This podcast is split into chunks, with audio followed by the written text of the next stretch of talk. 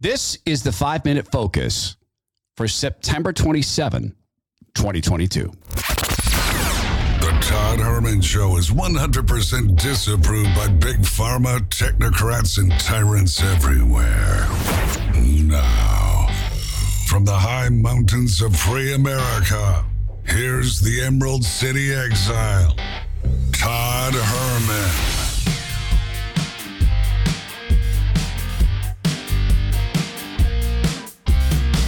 Today is the day the Lord has made, and these are the times through which God has decided we shall live. The five minute focus is like you're getting a glimpse over the event horizon. In other words, it's a tease of the podcast, next couple hours coming up. It's also a great opportunity to share it with friends. It's a low cost way in terms of their time for them to sample this, particularly if they were fans of Rush Limbaugh, God rest him. All the eight years filling in for Rush, people still don't know that we've got the podcast. So please do use that share button, share it with friends. Hour one, Kevin McCarthy, he's going out singing the oldies. The man doesn't get the stakes. He does not understand the stakes of the game. And it's about time that we, as Christian conservatives, help Kevin McCarthy find the door. That is the door out of leadership. He can stay in DC, but we have got to absolutely flood the zone with people who understand the stakes of the game because this is what we get from Kevin McCarthy. We believe America's more than a country, America's an idea. We can secure our border. We could become energy independent where your price of gas is lower. We can build an education system that has a parent's bill of rights, that you have a say in your kid's education. So the Bill of Rights that McCarthy's not defending is going to be now augmented with a Bill of Rights he won't defend. And yes, yes, they're certainly going to secure the border, right?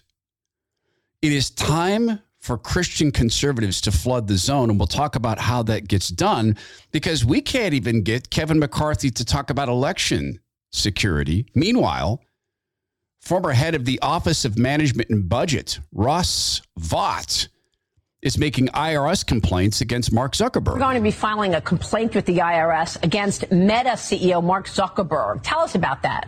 Yeah, we are filing today two complaints to the IRS to draw issues and complaints against three entities and to raise questions with the tax deduction that Mark Zuckerberg and Priscilla Chan took. And our, our main issue is this. They contributed to 501c3 organizations, which are nonpartisan, educational. They are not allowed to intervene in the election election. And of course, they did intervene. And his statement is that they purchased the people who counted the votes. You'll hear about that. We have to flood the zone. We'll talk about flooding the zone. McCarthy didn't even mention this guy. Well, I don't think it's forever irreparably damaged anyone, but I think obviously, and you, if you go back and people selectively, Neil, pull things out about me. That's Tony Fauci saying that the lockdowns didn't irreparably harm anybody except that they killed people, destroyed businesses and wealth, destroyed mental health, caused people to have heart attacks and cancer they wouldn't otherwise have. But yes, it's, it's not irreparable. Hour two Steve Kirsch is no stranger to politics. He is a tech exec. He's, he's started seven major companies and he interacted with politicians, sent in money, used to getting phone calls back. But then COVID happened. I talked with Steve Kirsch. Uh, my background is in high technology. I've started seven high tech firms. And when COVID hit, I was not able to go into work, you know, because everyone was afraid of catching it or giving it to someone. And so I looked around for ways I could make a difference. And people told me that uh, using repurposed drugs would be the fastest, safest, and cheapest way to end the pandemic. So I took a million dollars of my own money and raised another $5 million from people I knew. And I started the COVID 19 Early Treatment Fund. And we funded research on which repurposed drugs could make a difference. And uh, then uh, uh, after we found a drug uh, that was highly effective, fluvoxamine, uh, we discovered that the NIH um, wouldn't add it to their guidelines, and the FDA wouldn't give us an EUA for it either. And that was pretty disconcerting. And there was more that he discovered. I asked him about what this has done to him. We talked about that.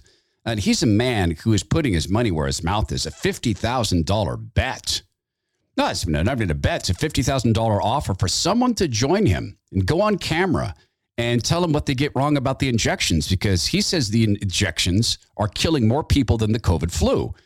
We talked about a range of things with Steve Kirsch. Well, Todd, they uh, they did a study of pregnant women and the vaccine, and they published preliminary findings, and they didn't seem to think that there were any safety signals, but they didn't have all the data. They published it before they collected all the data. So, Todd, do you think they ever published the final result of that study in pregnant women? No, nothing was ever published. Now, if the vaccines were safe and effective, why wouldn't they be touting that study it's fair to say that Steve Kirsch has been red pilled. I asked him how this changed him personally, and he talked about how it's changed his view of government. It's opened my eyes to uh, to not trusting authority. Uh, you know, it's more of the uh, trust but verify. Yeah. Uh, so, with emphasis on the verify now, it used to be just trust, right? For the FDA, the FDA and the CDC told me to get the shot. Well, so it turns out that you you then start to take a critical eye and you look at other things they told you. Like they told you that other vaccines are safe and effective.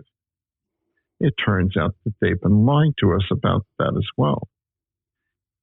Uh, you know, they they covered up the link between autism and vaccines. You know, when you look at the evidence, there's an admission from the CDC that they instructed people who work at the CDC to destroy all data that links the vaccines with autism. Why would the CDC have people destroy data linking vaccines and autism? Why indeed? For me, it was watching the chemical and surgical mutilation of children and the media refusing to report that and medicine being co opted in that way that's caused me to question everything. It's one of the reasons why I was able to question the COVID scam, the swindle, the killing of people so early on. Steve Kirsch joins us in hour two. That's the five minute focus. Please do use that share button, the podcast app, share it with friends. And remember, the good Lord has allowed us to see all of this. Really, really, this is a great opportunity to once again praise God. Thank you that you have not kept us in darkness, Lord.